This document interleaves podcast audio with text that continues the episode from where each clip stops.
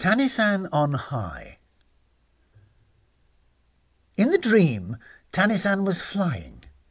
She was flying through the sky at night, swooping and soaring and looping the loop. And such was the urge to go faster and higher that her bloomers inflated and promptly blew down, whereupon they assumed the function of air brakes. All at once she began to lose altitude, descending through a thin layer of cloud before finally coming to rest on the antenna platform at the very top of the Tokyo Skytree, which towered over the skyline like a colossal hypodermic. Cocknobblers, she said. At that moment, there was a tremendous roll of thunder, followed by a series of fork lightning strikes all across the city. Then the thin layer of cloud rolled back to reveal a great, wise face stretching as far as the eye could see. I won't attempt to describe it to you.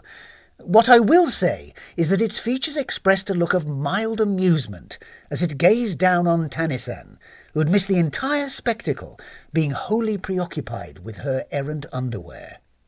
Once she'd made the necessary adjustments, the watcher cleared its throat in a soft rumbling voice underscored by thunder.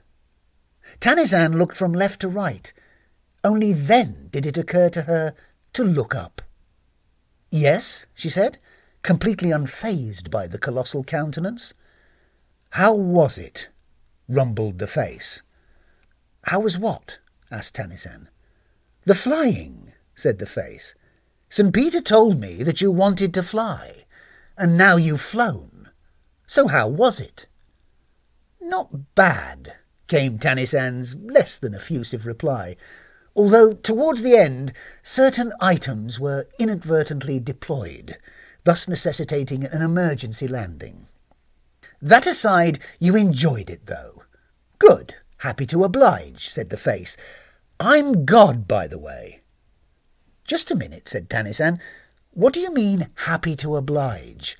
That would be to suggest that you had something to do with it. Well, I am God. So you keep saying. But it's my dream. Yes, but you wouldn't be having the dream if it wasn't for me. I just thought this would be the best way for us to meet without causing too much of a fuss. Tanisan considered this for a moment. So what if I were to suggest that you're just a character in my dream that thinks it's God, she said. Then it would be me doing the flying, wouldn't it? Well, said the face, try flying now and see what happens. Or, suggested Tanisan, I could try not to fly and you could make me. Either way suits me, said the face. So then all at once Tanisan began to rise gracefully into the air, reaching a height of three and a half metres, before gently coming down again. Well, that settles it, she declared on touchdown. I did that.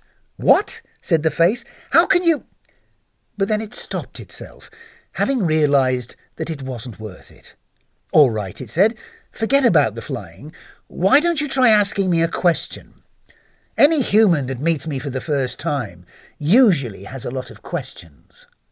Like what, for instance? asked Tanisan. Oh, all sorts of things, said the face. Most of them want to know whether there's an afterlife or not. Well, that's not a very good question, is it? said Tanisan. Even I can answer that. Yes, I know you can, said the face, somewhat miffed by the fact. My point is that if you were to ask me a question that you don't know the answer to, you might start to believe that I am who I say I am. It could be anything you like.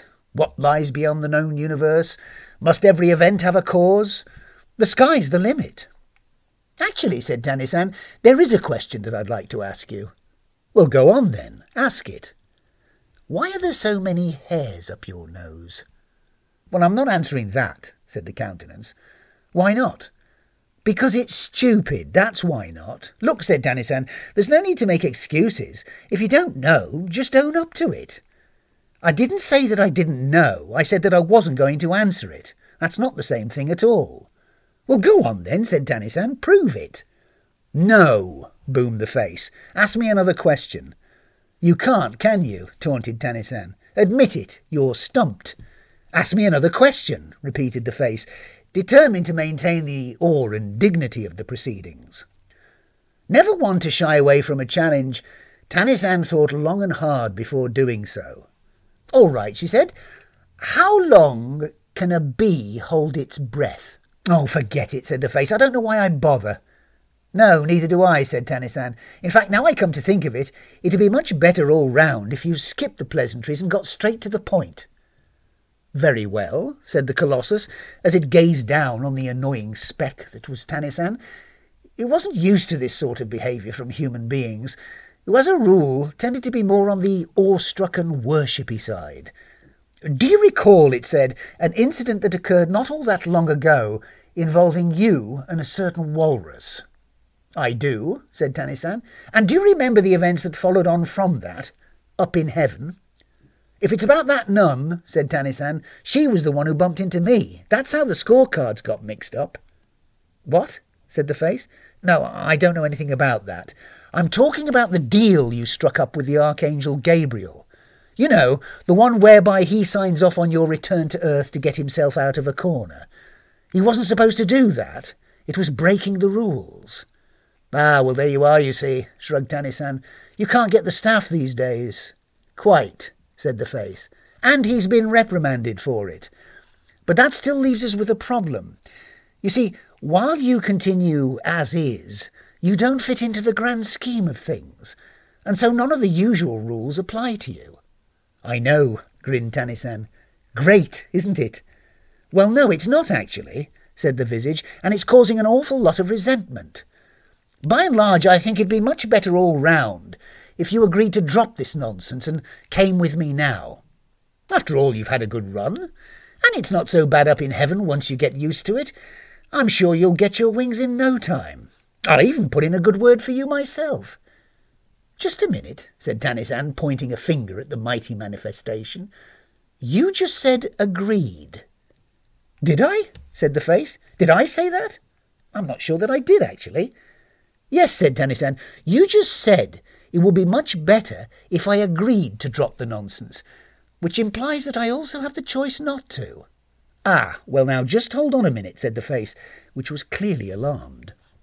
In its omniscience, it had not foreseen this eventuality, which, needless to say, was a first.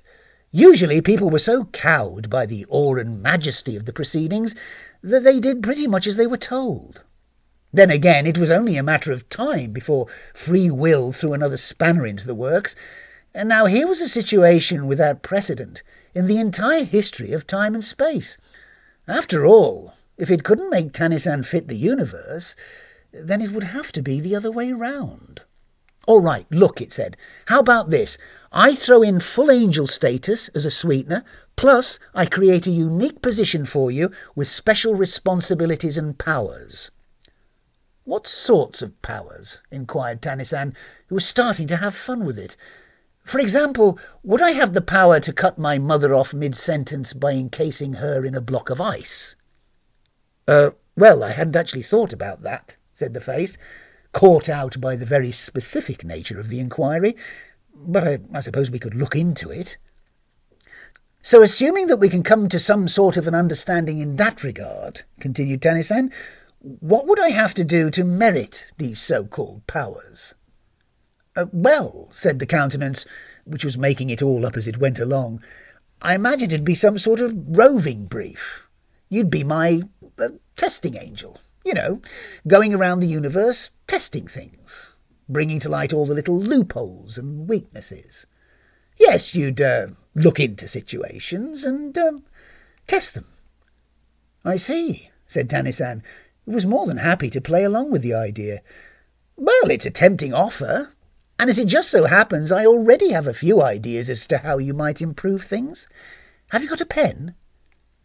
At this, the great face frowned, a frown so vast that it would have taken a commercial airliner an hour at the very least to cross it.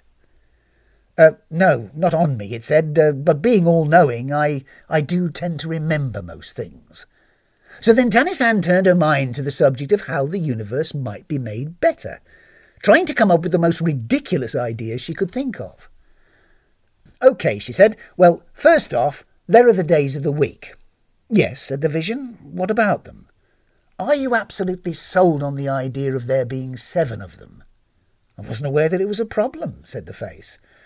Well, you wouldn't be, would you? said Tanisan.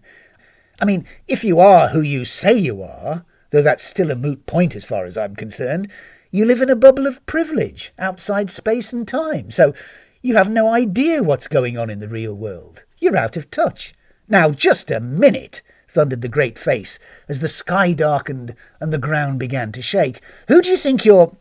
But then, just as quickly, it stopped itself, having realized that it was just going to have to bite the bullet on this occasion if it were to stand any chance of getting the universe to fit Tanisan. Can I finish? she asked, peering up at it. So then the thunderclouds lightened and the skies began to clear. Go ahead, said the face, making a supreme effort to control itself. Thank you, said Tanisan. Now then, she said, it seems to me that the best thing to do as far as time is concerned is to abolish Tuesday. This was met by a bemused silence from the other party. Sorry, it then said. How do you mean? Get rid of it, said Tanisan. Scrap it. Expunge it from the calendar. It's always been one of those dreary, useless nothing days, neither the beginning, middle, or end of anything. In that sense, she said, it's a bit like Thursday, which can also be a bit of a nuisance during the long winter months. So I say ditch it. Better still, ditch them both. That way, you get a shorter working week, more frequent holidays for the school children, and everyone gets to live longer. There's no downside. Explain that to me, said the face. How does everyone get to live longer? Shorter weeks mean shorter years, said Tanisan, so more of them. Stands to reason. The health benefits alone make it a superlative idea. Are you sure you don't want to write any of this down? Uh, no, said the face. I think I get it. What else? Well, then there's space, of course, said Tanisan. Space? What about it? Well, look at it, said Tanisan, with a dismissive wave at the night-time sky. What's it all about? What's the point of it? All that empty space going on and on with just a lot of stars sprinkled about in it. It's max to me of something made by someone who doesn't know what he's doing or when to stop. A bit like jazz, or the logo for the London Olympics. What do you mean, just a lot of stars? said her interlocutor, understandably offended by these Philistine remarks. Do you have any idea what goes into the creation of stars and planets? Don't talk to me about planets, said Tanisan, especially Venus. This left the other party at a complete loss. What's wrong with Venus now? it asked, looking out towards the western horizon. What's that ever done to you? Most people think it's one of the most beautiful objects in the nighttime sky. To look at, yes, from afar, said Tanisan, following its gaze. But who on earth would ever want to live there? I mean, even if you are willing to put up with the clouds of acid and the never-ending superstorms, the days there are longer than the years, which makes planning your summer holidays a real brain teaser. These words had a very unfortunate effect as far as the general population of the city were concerned. All at once, the area around the sky tree began to shake and rattle with alarming results. To the northwest, the stately pagoda of the Sensoji temple, which had stood for over a thousand years, collapsed like a pile of matchwood, while nearby the Azuma Bridge swayed dangerously from side to side, tipping vehicles and pedestrians into the river. You know, thundered the great face as the sky began to darken again, not everything in the universe is put there for your but then it checked itself, and the vibration suddenly ceased. Yes, yes, it said. Good idea. So let's see. Apart from scrapping Venus, we're going to reduce the number of heavenly bodies in general, shorten space, and delete Tuesday. And Thursday, said Tanisan. Oh, oh, yes, and Thursday. And don't forget my mother and the block of ice, Tanisan reminded it. Oh, yes, there's that as well, said the face, casting its mind back. So let's be clear then. If I agree to all that, you'll stop this nonsense and come with me now. To heaven. Tanisan gazed into the middle distance, and her face took on a thoughtful frown. Hmm, she went. With that, she folded her hands behind her back and walked over to the edge of the platform at the top of the antenna tower. For a while she just stood there, gazing out into the darkness. Then turning, and with head still bowed, she strode all the way across to the other side and did the same there. Hmm, she went. Well, said the countenance, which was starting to get a bit impatient, yes or no? I'm thinking. complained Tanisan.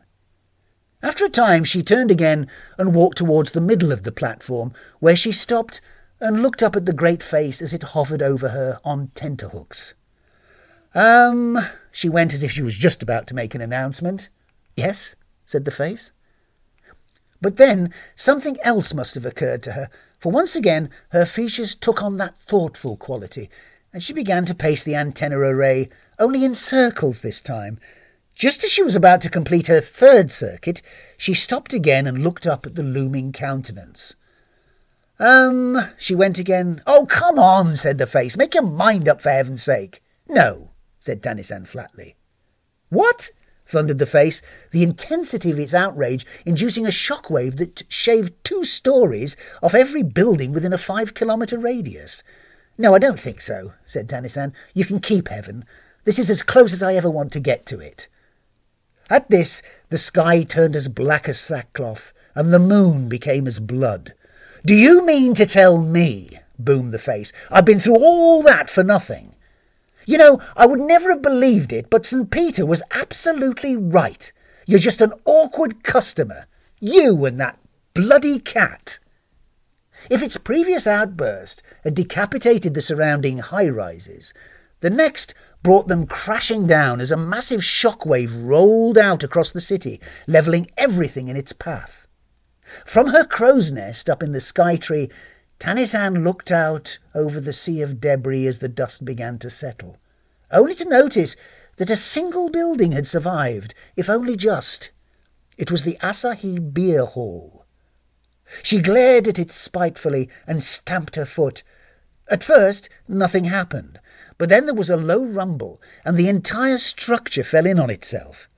At the same time, the big golden dogs dropping sculpture that stood on top of it rolled across the expressway and plopped into the Sumida River, where it floated away, conspicuously unflushed. Yay! went Tanisan, throwing up her arms in triumph. If it took an apocalypse to get rid of the unsightly thing, then it was well worth it in her opinion. Unfortunately, though, there was no time to celebrate, for in the next instant the platform beneath her began to shudder and shake. Then all of a sudden the ground gave way and she felt herself falling. Tanisan awoke in her own cosy bed. Then once she'd got her bearings, she sat up, twitched her nose, and rubbed the sleep out of her eyes, the memory of the dream already starting to fade. Soon all she would remember was that it did not involve chocolate and had something to do with towers. With a yawn, she got out of bed and padded across the floor to the window, where she stood bleary eyed gazing out into the garden. Next came her regular morning exercise regime.